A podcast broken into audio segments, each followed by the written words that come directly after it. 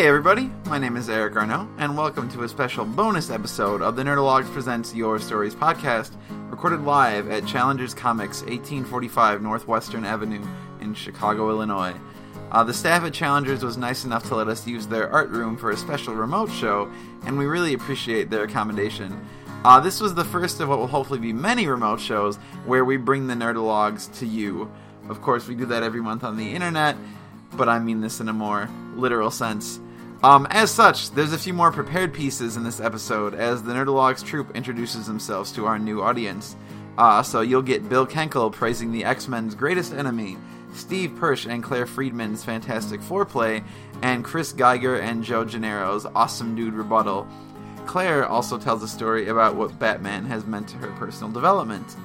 Uh, there's plenty of non Nerdologues goodness here too, of course, as comedian Andrew Bentley airs his grievances with the graphic novel Identity Crisis. Photographer Tim Manning talks about meeting one of his idols. Lawyer Ed Soderberg describes the battle wounds he's endured for loving Star Trek, and writer artist DeAndre McNeal details what Spider-Man has meant to him. As usual, you'll also get music from myself, Dwight Hassler, and making her non-comedy singing debut, Claire Friedman. Uh, quick note I want to apologize for the sound quality in this episode, which dips a couple times. It's not too bad, but you'll notice it's just a little lower than usual.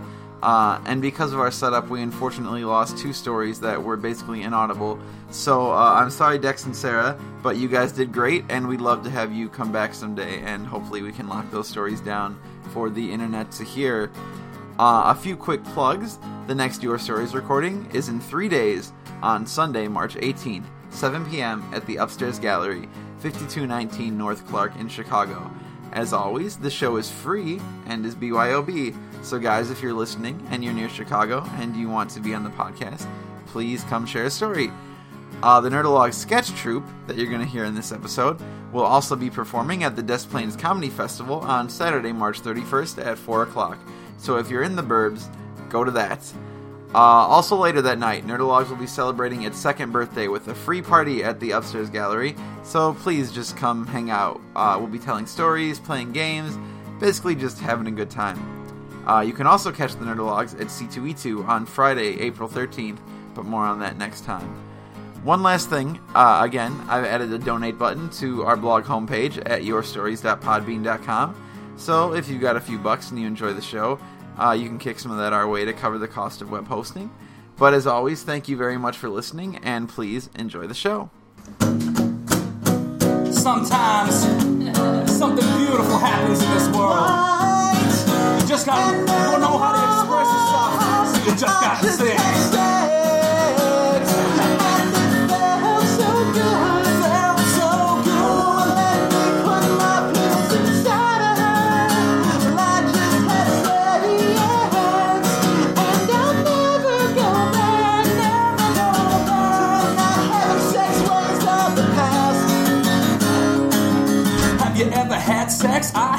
Felt great. It felt so good when I did it with my penis. A girl let me do it. It literally just happened. Having sex can make a nice man out of me. Never guess where I just came from. I had sex. If I had to describe the feeling, it was the best. When I had the sex, man, my penis felt great. And I called my parents right after I was done. Oh, hey, didn't see you there. Guess what I just did? Had sex, undressed, saw her boobies, and the rest was sure not to her to let me do that thing. Not to any girl ever. Now say.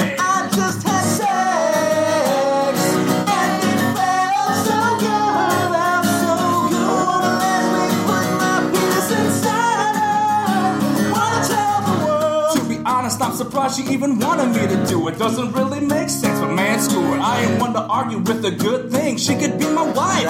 The best 30 seconds of my life. I'm so humbled by a girl's ability to let me do it. 'Cause honestly, I've had sex with a pile of manure. With that in mind, a soft, nice smelling girl's better. Cause she let me wear my chain and my turtleneck sweater.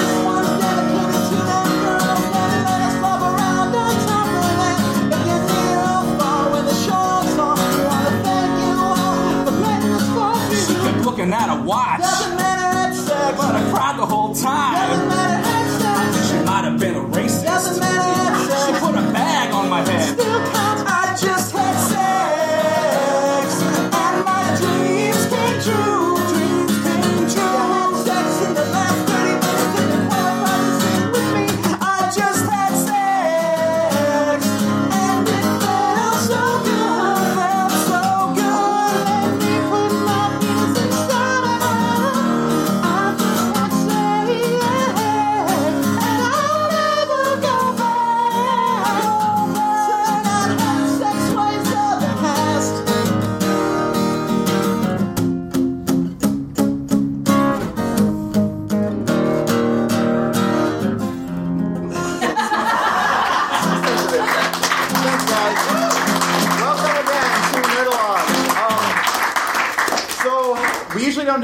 stories, but since some of you are new and you don't know what the hell Nerdologues is about, it's not about this. Just so you know, um, we're gonna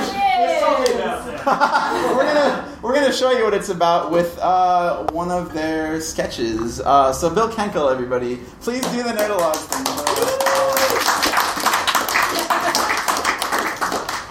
Hi, everybody. This is good given the venue, I think. That's an appropriate monologue. um, I love me some X Men the way Scott Summers loves Jean Grey. Now, I used to think that the X Men was just about Wolverine's claws or Beast's snarky quips and claws. As I've gotten older, I've come to really appreciate that the core of the X Men. It's it's the Magneto Xavier relationship. You see, the the consummate good guy and Maharishi of the X Men, Professor Charles Xavier believes that mutants should use their powers to promote peaceful coexistence with humans. But on the other hand, his one-time friend and now arch rival, Magneto, thinks that that goal is impossible. He's the perfect foil. Magneto is like he's like the Malcolm X to Professor X's MLK. Got that? Yes. and and the thing is, I think I would agree with Magneto. I think I'd be an evil mutant. I, if you have superpowers, you're superior to other people. I don't care. Straight up, you are better. If other people don't understand you because of that, fuck them. Case in point, Magneto and Xavier met in a post-war Israeli medical clinic. And Magneto is there, and might I add, has no faith left in humanity because this, he survived the Holocaust! what did Xavier do to get there? I don't know, I think he joined the Peace Corps. oh, I took a year off after college and find myself. Get a job, hippie! And then they made a movie, and all of a sudden the X Men were cool, and true fans everywhere had their passion revealed to the world. I didn't like this. I didn't like this one bit. My old friend, Steve Hirsch, tried to tell me that this was a good thing. Bill, this is a good thing. Steven, don't you see? They'll never understand us. Bill, it's our responsibility to help the cool kids relate to the X Men sense of alienation. They'll never understand. They weren't ostracized. Only we can relate to the X Men's sense of alienation. And that makes us the superior X Men fans. Never again will I abide a nerd to be shamed by his nature. Never again! Never again! Don't do it! You should have killed me when you had the chance, Steven! Last night when we were playing Super Smash? Oh, Thought I'd forget, but I didn't. This will not bring you peace. Peace was never an option.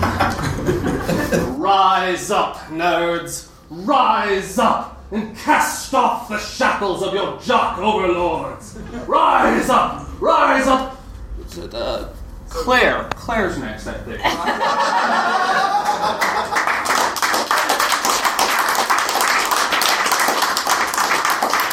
Oh, you're okay. I am up next. Um, Oh, hi everybody, and Can I give some background real quick? I'm Yes. sorry. So that was obviously like a lark, even though there's there's truth in it. I feel the truth of that, Bill. But so what Claire's gonna do is tell like an honest, like this would be an actual monologue, like what what we might convince you guys to share. Hopefully, fingers crossed. So look at what Claire's doing and emulate her, you guys. um, yeah, and I, uh, for those of you who are new to your stories, uh, your stories is especially great for me. It's how I came into the Nerdologues, and this is actually the first story I told at my first your stories with the Nerdologues, and how I eventually became uh, part of that group. Um, so on July 17th, 2008, I walked into a darkened IMAX movie theater at the Minnesota Zoo in Apple Valley, Minnesota, and prepared to see the midnight July 18th, 2008 release of the greatest movie ever created, The Dark Knight. Thank you for applauding. The appropriate place to applaud. Okay. So everyone has seen The Dark Knight, right? Of course you have. Because everyone's seen it, because it was the greatest movie ever made. And I walked in with my two best friends sitting on either side of me. me and the rest of the entire nation sitting and looking up and waiting for this movie to start because Batman is awesome. But there was a time, some of you may remember, when Batman wasn't cool. Uh, in seventh grade, I was uh, low on the social totem pole, to say the least. Uh, but you know that like that like weird girl uh, that like nerds made fun of? That was me. like, uh, I once went so long without combing or washing my hair that dreadlocks started forming on the underside of it. Uh, What happens to my cat? Exactly. Like like your cat. That's what i was like. Like people would not touch me. Uh, like uh, I, I went to sit at my best friend's lunch table with her new best friends and i gradually got shifted further and further further down the lunch table until i was kneeling at the end of it. And my old best friend's new best friend looked at me and said why are you sitting here? No one likes you. So that was grade um, and it was terrible. And then to top it all off, I would go home and I would watch uh, Batman Beyond, which was such a good show. For those of you that don't know, it was a show that was uh, better than everything else on television at the time, as far as I was concerned. Uh, it was a futuristic version of Batman starring Terry McGinnis, not starring, he was a cartoon character. uh, focusing on a teenager named Terry McGinnis who had taken on the Batman mantle and had Bruce Wayne as a mentor who, like, you know, talked to him from a command center. And it ran from 1999 to 2001, and it was so good. And I did not tell anyone that I watched it. No one. Because I already had enough bad things going for me that I didn't need to be a seventh grade girl who was watching a show meant for boys significantly younger than me. And so I didn't tell anybody until college. And eventually I got older and I started wearing girls' clothes. and I started combing my hair mostly. and learning how to relate to people. And through all of that, Batman stuck with me. And what was really interesting, I think, is even though I changed in some surface ways, for the most part, I didn't change. And I didn't stop liking the things that I liked, but I found that the people around me became the people who liked those things as well. And society began to come more and more close to the things that I found to be enjoyable. Even talking about the X Men movies. Like, I love the X Men movies. Everybody does, and I think that's so great. And everybody, everybody loves Batman, including, I'm very proud to say, me.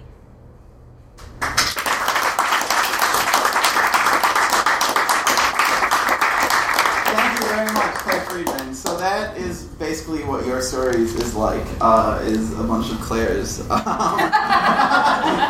It's- Yeah! But so I. Living the dream. I have a few people signed up, but uh, I would love for some of our newcomers or, or people who come all the time but never share stories to, uh, to maybe get up here and share some experiences. But I'll, I'll go through the list I have uh, while you guys do that over. So Andrew Bentley, a Chicago writer, comedian, uh, heavy metal enthusiast.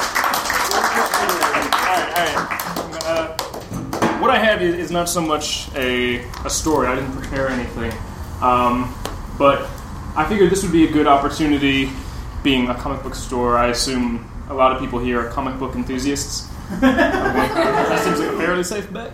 Um, I, I, I am not, uh, Jen. I mean, I've read Watchmen and I guess some of the other basics, a couple of like Batman comics and everything, but I've never been a comic book person. Uh, very recently, my roommate Sawyer, who is very much a comic book person, uh, convinced me to read uh, Identity Crisis, uh, a DC trade paperback. Is that? Where they put a bunch of the comics together in one book. Okay, uh, and I enjoyed it. I did. Um, but but uh, there was one part in particular I could not get over, um, and I tried to rant to my roommate about it afterwards, and he, he didn't want to hear about it. Uh, so maybe people here can help me understand.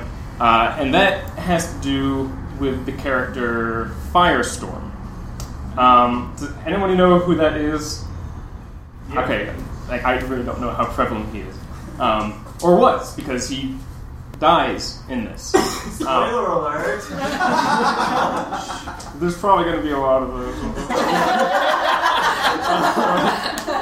The uh, and he his he looks kind of ridiculous. He's, he's he's got flames literally shooting out the top of his head. And my understanding of him is that he's effectively a nuclear reactor. Like inside him is a nuclear reactor. Is that fairly accurate? Okay. Um, and in this comic, about halfway through, they're, they're going around, they're looking for this killer, they're interrogating people. Halfway through, he gets stabbed in the chest and starts leaking and realizes he's going to explode, so he flies up in the air and explodes just in the lower atmosphere. and nobody mentions this for the rest of the comic. At all, like I, I, I even I was sitting back there doing research to make sure I wasn't going to put my foot in my mouth. The detonating fissile material in the lower atmosphere would be ruinous to the northern hemisphere. And I, I even checked, and a nuclear reactor apparently puts out more radiation, a worse radiation than an actual nuclear bomb. So this incident that just occurs over the course of a couple pages as like a C story to everything else is far worse than what they're trying to stop in most comics that and everyone's just sort of okay with it. And my que- how is this guy even allowed to be a superhero? Because he can be pierced by a sword, and when he is pierced by a sharp object, he ruins the environment of America. Um, and I, I, I'm hoping someone might be able to correct me um, or offer some insight because even even more than that, uh, the I won't I'll try not to spoil anything else. Identity Crisis focuses on the idea that someone very special to the Justice League has been killed. They're trying to find the killer. Uh, and they, they go over it over and over again, like oh, she was like one of us, you know. You know, we have to, you know, find this guy. This is like the most important thing. Firestorm was literally one of them. Throughout the comic, there are pictures of him, like in the Justice League, standing next to like Martian Manhunter and Green Lantern, and no one gives a shit whatsoever. Uh, so I, is am I off base? Does I, like I said, I don't read a lot of comic books. Does anyone have anything to add to that, or like, am I right in being outraged about this? It only gets worse. It, dare I ask? Like, Oh no, it's just that then it goes into the 52 and I'm not. Yeah. fair enough. Okay. So, So I'm I'm right to just steer clear of that entire entire vein of this. I mean, if, I think if you want the real answer, they did Firestorm's funeral in the Firestorm comic, but Which seems, I guess, appropriate. By the way, these feelings make you a comic book enthusiast now.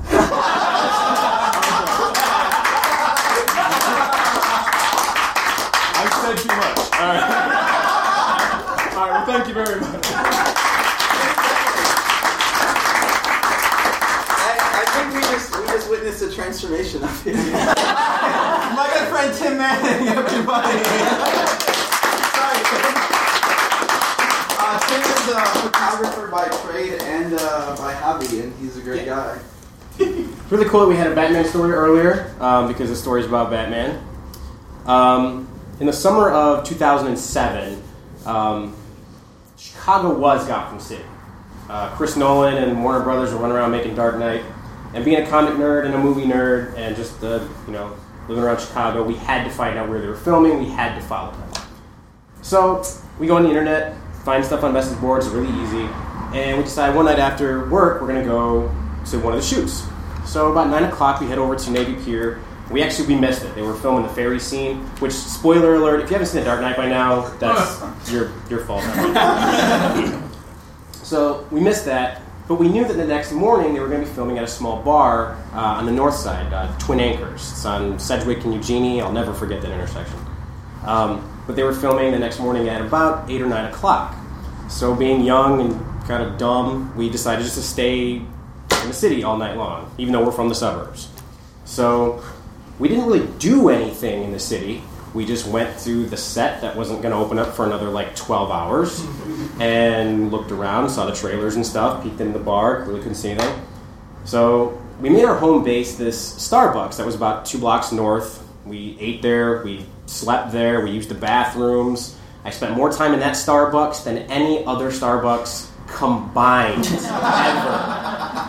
Um, so about nine o'clock, things start get rolling, and people are pulling stuff out of trailers, unrolling cables, setting up lights, all that kind of stuff. And we talked to a couple PAs and asked, you know, can we hang out? And they said, yeah, it's totally cool. Just stay out of the way, don't take pictures. So this the scene that they filmed there was the scene where Harvey Dent, now Two Face, goes and he finds the corrupt cop and you know he kills him. Now, if you remember in the movie, that's an interior scene. They don't show the outside of that bar, which means we did not see anything the whole time we were there. They were inside the bar. Um, but I asked one of the PAs, I said, hey, can, uh, would it be cool if we got some autographs? Like if they're on lunch or they're not busy or whatever. And he says, yeah, totally, that's fine. We're like, oh, awesome, that's easier than we thought. so I've got uh, Memento on DVD, which Chris Nolan directed, awesome movie. My friend's got Batman Begins, and we're going to get some autographs. And we're kind of sitting around, nothing's really going on. The only way that we really know a movie's filming is over the walkie talkies we hear, you know, quiet on set, everyone gets quiet for about a minute, and then we hear cut, and then everyone starts talking. And that's the only way we know there's a movie even going on. So we're there all day in the sun, sleep deprived. We hadn't eaten anything other than coffee and you know shitty pastries. Um, we hadn't seen anything. We saw Nolan cross the street once. We saw Aaron Eckhart with a hood over his head so you couldn't see his Two Face makeup, and that was about it. So then, around lunchtime, the PA that I talked to comes over and he says, Hey, I don't know if we're going to be able to get you autographs, but I could take your DVDs to Chris and he could sign them and then I can bring them back to you. I was like, All right, that's not really that cool, but, you know, whatever, at least it's autographs. So, a couple more hours go by. Now our DVDs are gone. We haven't seen anything. We're starting to kind of get tired and cranky. And I'm like, you know what? I'm going to go to the bathroom one last time. So I walk to Starbucks and go to the bathroom. And I come back and I'm passing by the equipment trailers and next to the bar. And I see my friends over in the corner across the street. And they got this stupid look on their face as they're looking at me. And I get over there. and I'm like, what? What? And they say, dude, Chris Nolan was walking like six feet behind you. You could have turned around.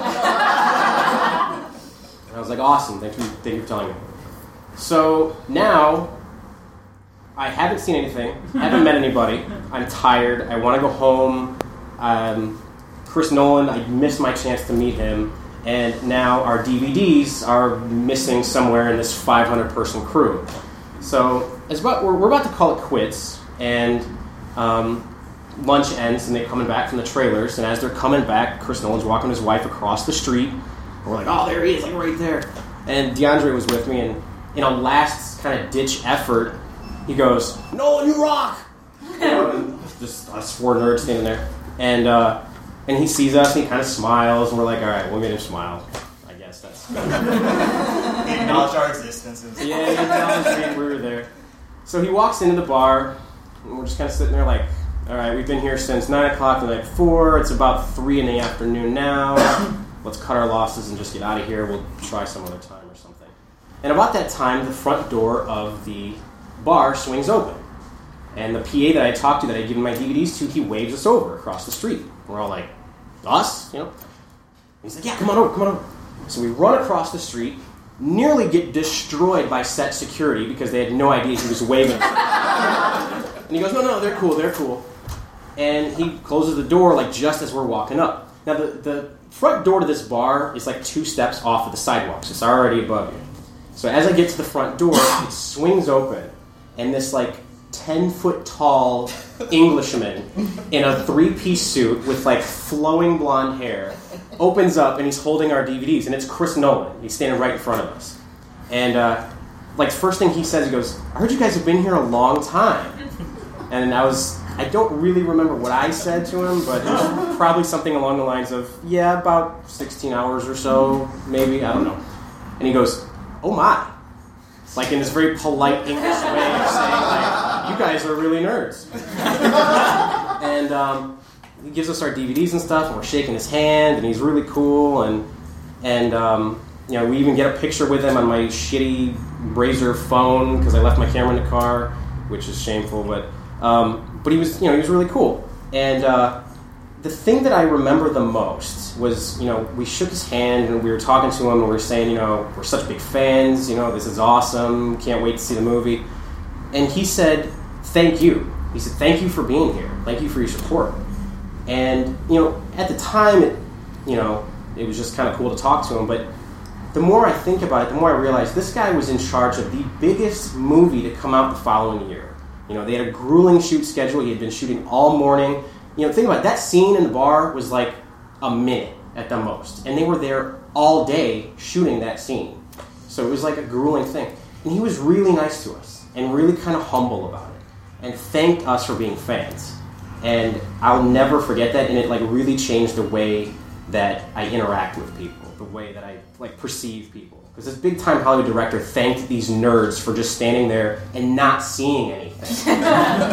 and um, I've got a lot more stories from the set. If you guys want to hear more, you know, maybe that's a different show. But um, but yeah, this, to my knowledge, is the only photo that has ever been framed that was taken by a, a, a Razr cell phone.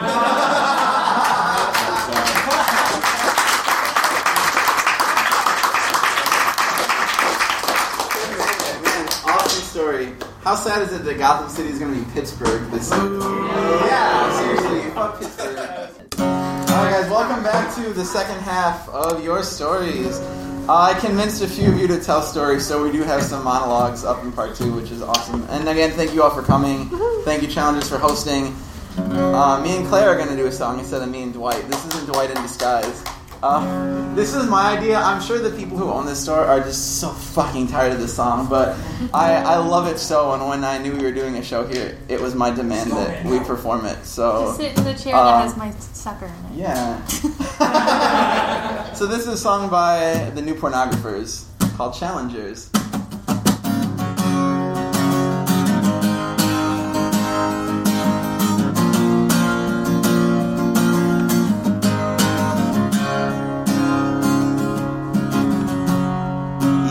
It was late. We were greeting the sun before long. And you live with someone. I live with somebody too.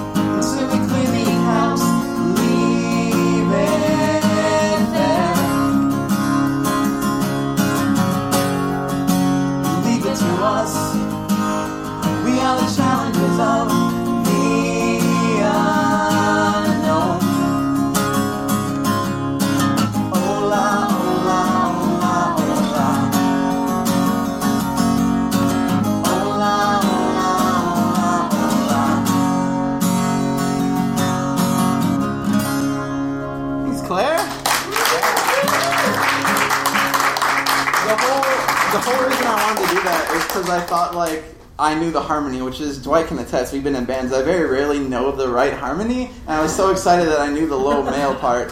And no, it's true. But then, so I listened to the track today, and I made that harmony up. Like it's not on the recording, so I don't know if that's better or worse for me. But anyway, um, so right now uh, we have a lawyer coming up to speak to us.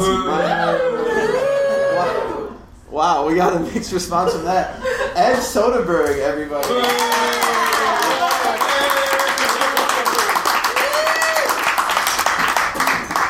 All right, bear with me because I'm actually nervous speaking in front of people, even though I speak in a courtroom all the time. So, a lot of nerdy stories that I've ever heard from anyone are kind of badge of honor stories, like Old Glory. I have this scar from this. Like, you know, jocks have them from sports. A lot of guys have them from like ex girlfriends and stuff like that.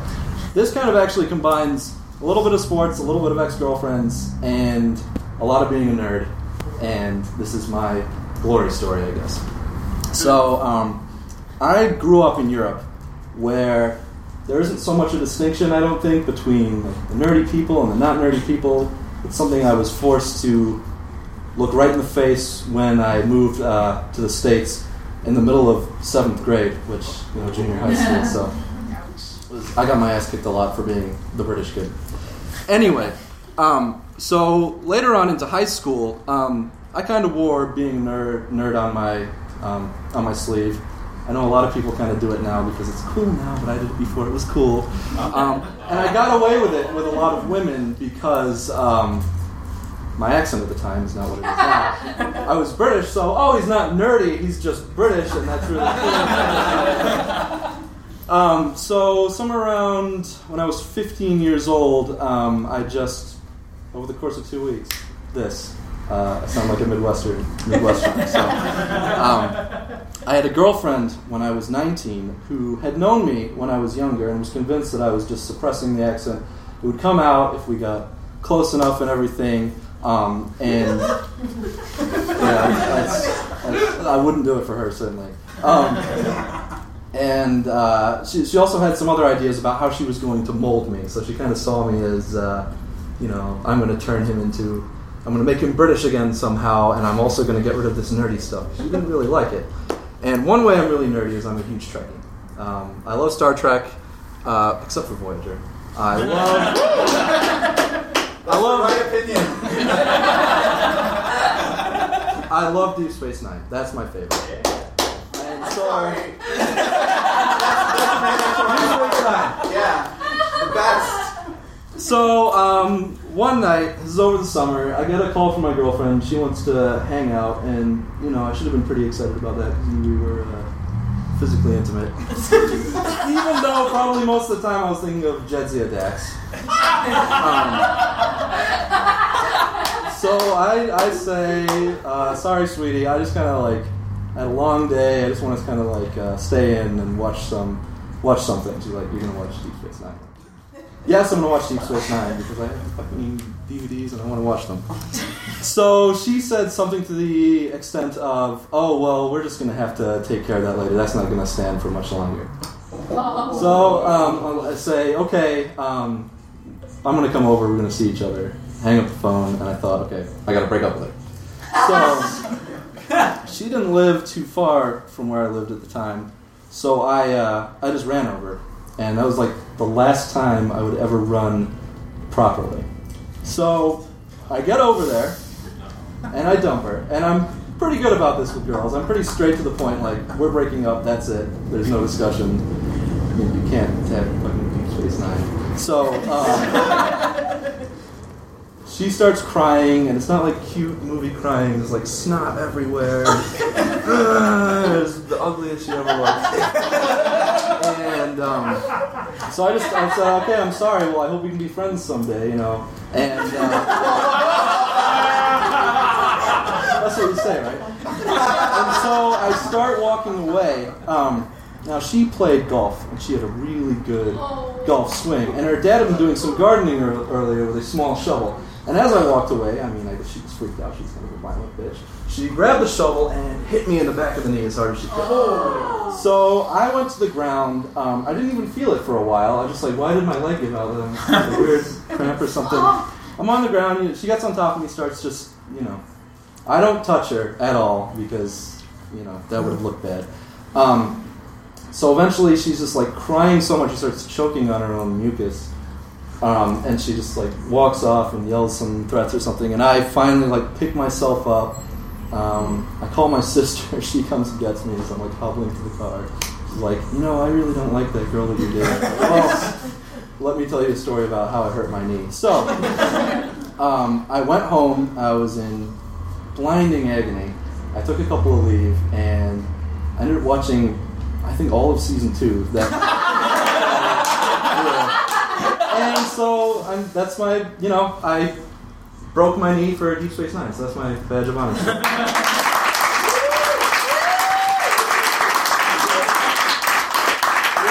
do I have to do that I prove Deep Space, uh, that I to prove that I love Deep Space Nine as much as you? Like, what do I have to break on me?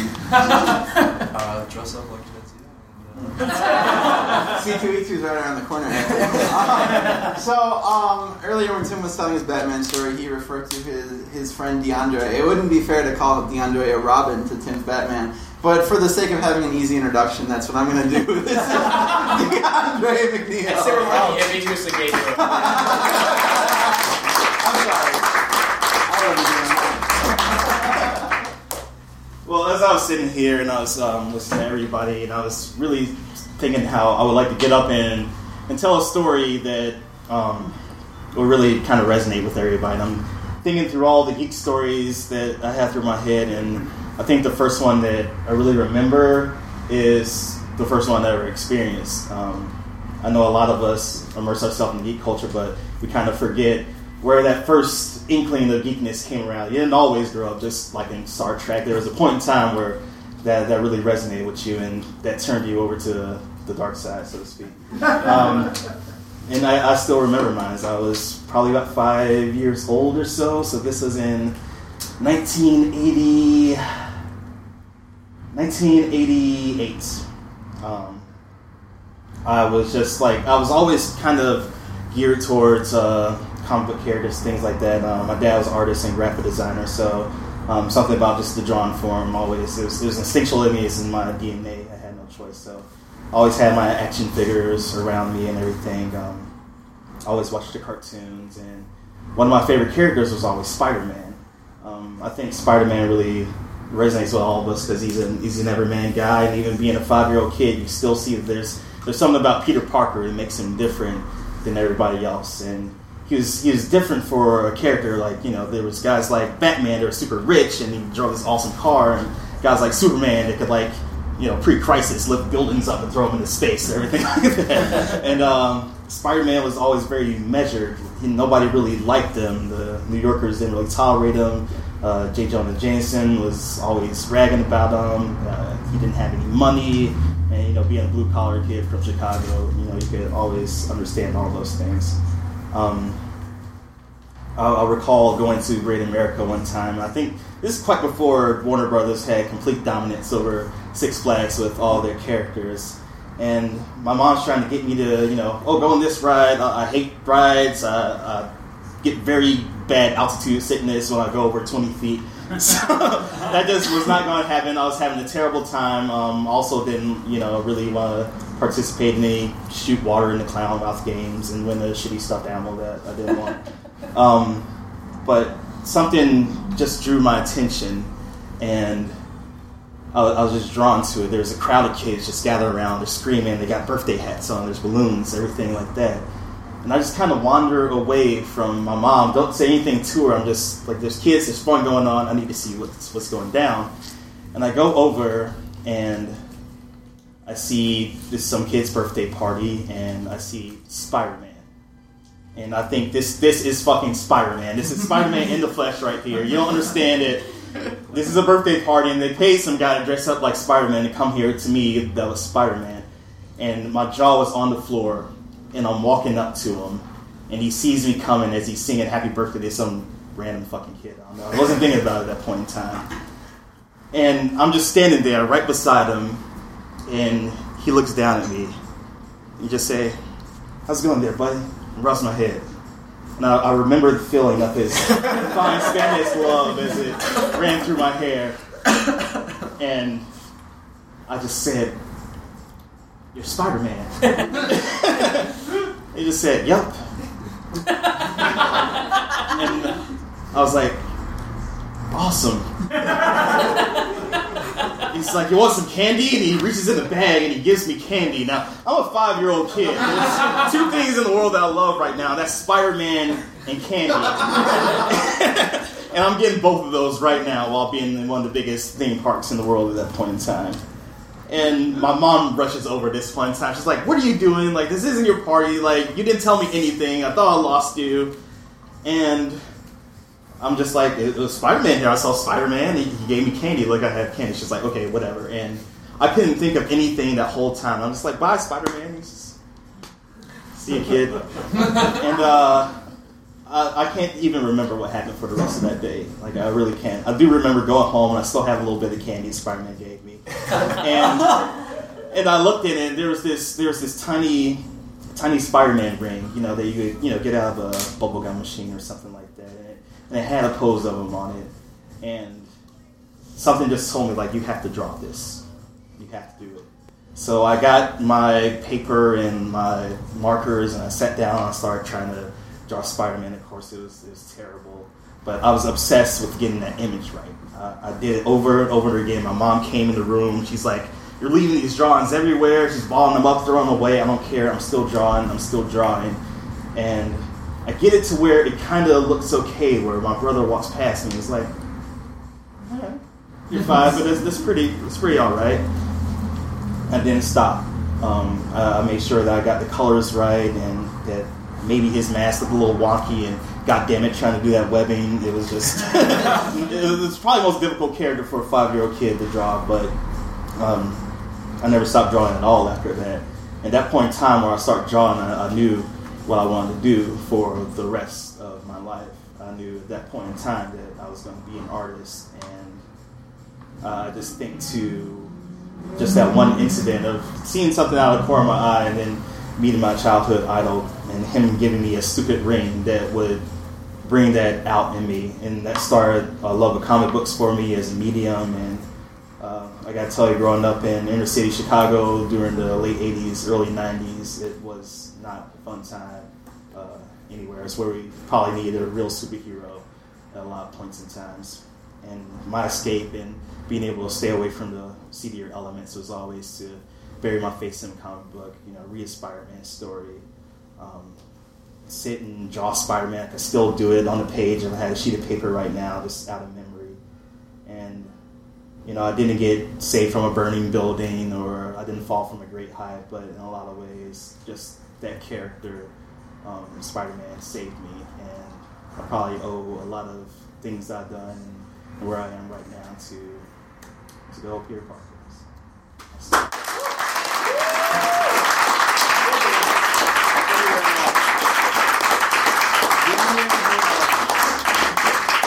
But anyway, so we're gonna we got a few more prepared items to close out the show. I'm gonna try to do a real like old timey radio intro for this. We take you now to the bedroom of Stephen Clare.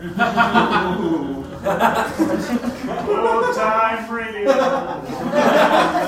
and this this uh they just filmed the video of this sketch that should be available soon. It'll be on the internet. Yeah. Somewhere. That's, that's gonna Hey, honey. Hmm? Uh, I was thinking we could try uh, something to spice things up tonight. Oh, okay. Ooh, let's let's do try role playing. I want to be someone from a movie. I was just thinking blindfold or something, but Oh no, come on, you can do better than that.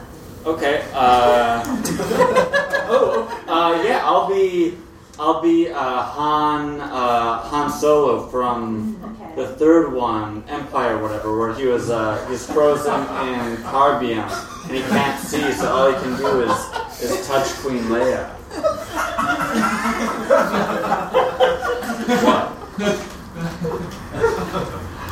It's Han Solo, and he was he was frozen in carbonite.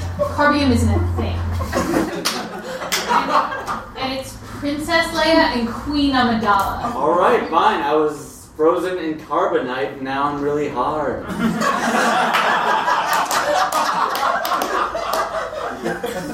don't, want to. Don't want to do a Slave Leia fantasy. Those are overdone. Just pick some. Pick another movie. Okay. Uh, oh, X Men. Yeah. Oh, okay, okay. okay. I'll be I'll be Cyclops. So I have to keep my eyes closed because otherwise my power rail just blasts all over your face. and, yeah, and you'll be. Uh, you'll be Jean or whatever, and, and you want to touch me real bad, but you can't because if you do, you'll suck my life force. That's Rogue.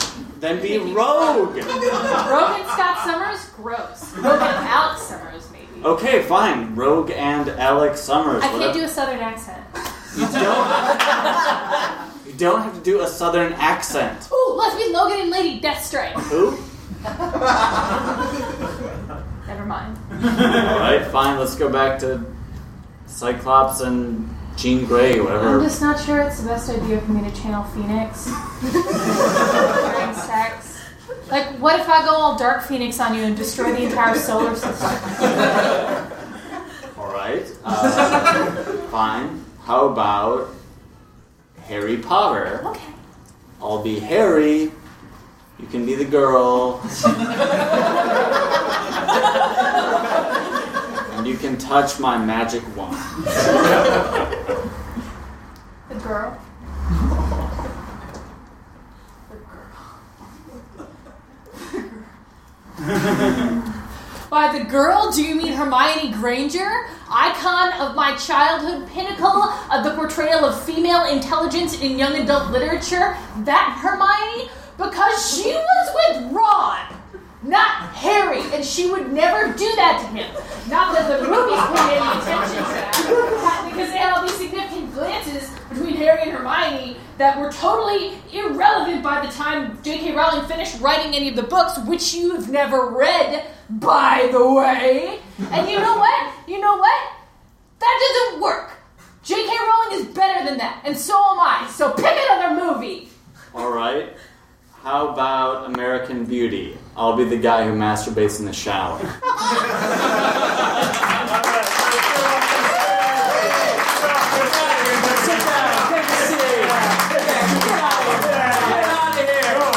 Yeah, that girl. I like the girl these movies. What's up, y'all?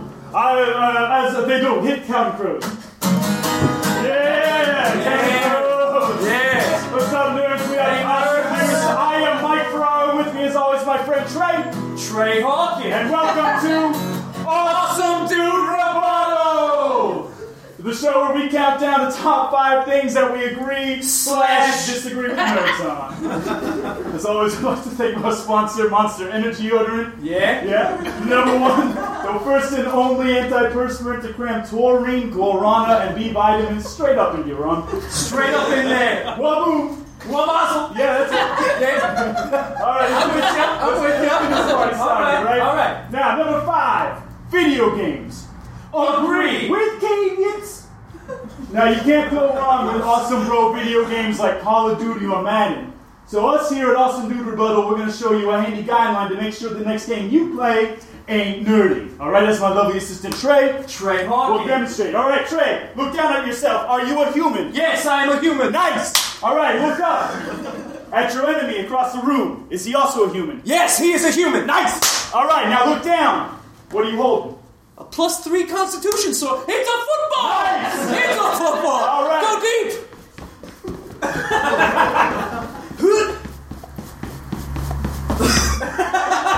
Touchdown! Yeah! Yeah, that was five! This is four. Hit it. Superhero! No, comic, books! Yeah. Same difference! Yeah, comic books! disagree! Comic book movies agree!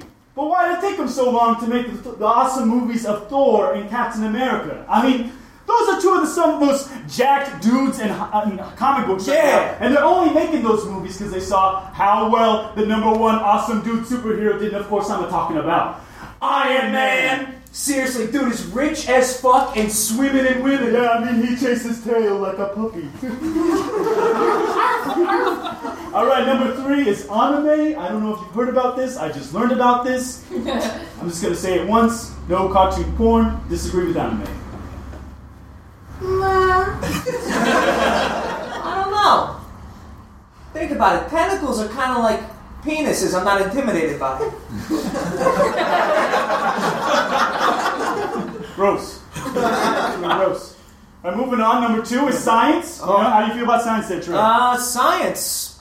Disagree. What? It's lame. Really? Yeah. I don't agree with you there on that disagree there, Trey. I mean, science did a lot of cool shit, you know? Well, it was- It it's cool now. It was shitty, It was in, shitty in school. school. Shitty in school does awesome Cool shit now. All right, you know? I agree Like- with that. Agree. Yeah, yeah. Like, think about all the awesome shit that science does. Oh my Like- god, science is so much cool shit now. Like, Like, the stars, Oh, the sky. um, cars. Yeah, all the parts of car, most of the parts of cars. Yeah, like like the rubber parts and the machine parts. Yeah, the glass not, yeah, parts. not the glass Glass parts. parts aren't science. Uh, I- I- uh, you, know, like uh, like when you like slide into first base. Yeah, You know? yeah, like the way Like- the dirt's made up. Yeah. That's science. or, or like when you slide on a wood floor in your socks. That's yeah, science. yeah, yeah, yeah, yeah. Uh, iPhone.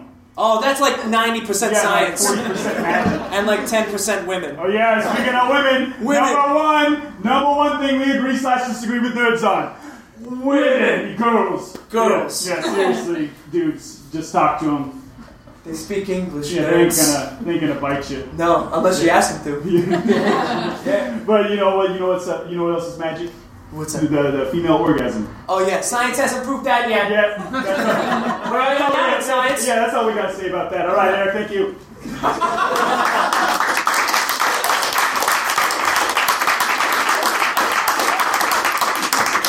Guys, thank you very much for coming. Thank you to the Nerdologues for doing some sketches. Um, this is some kind of a nerdy movie. I mean, it transcends nerdiness into instant classic status, I think. All right. You ready for this?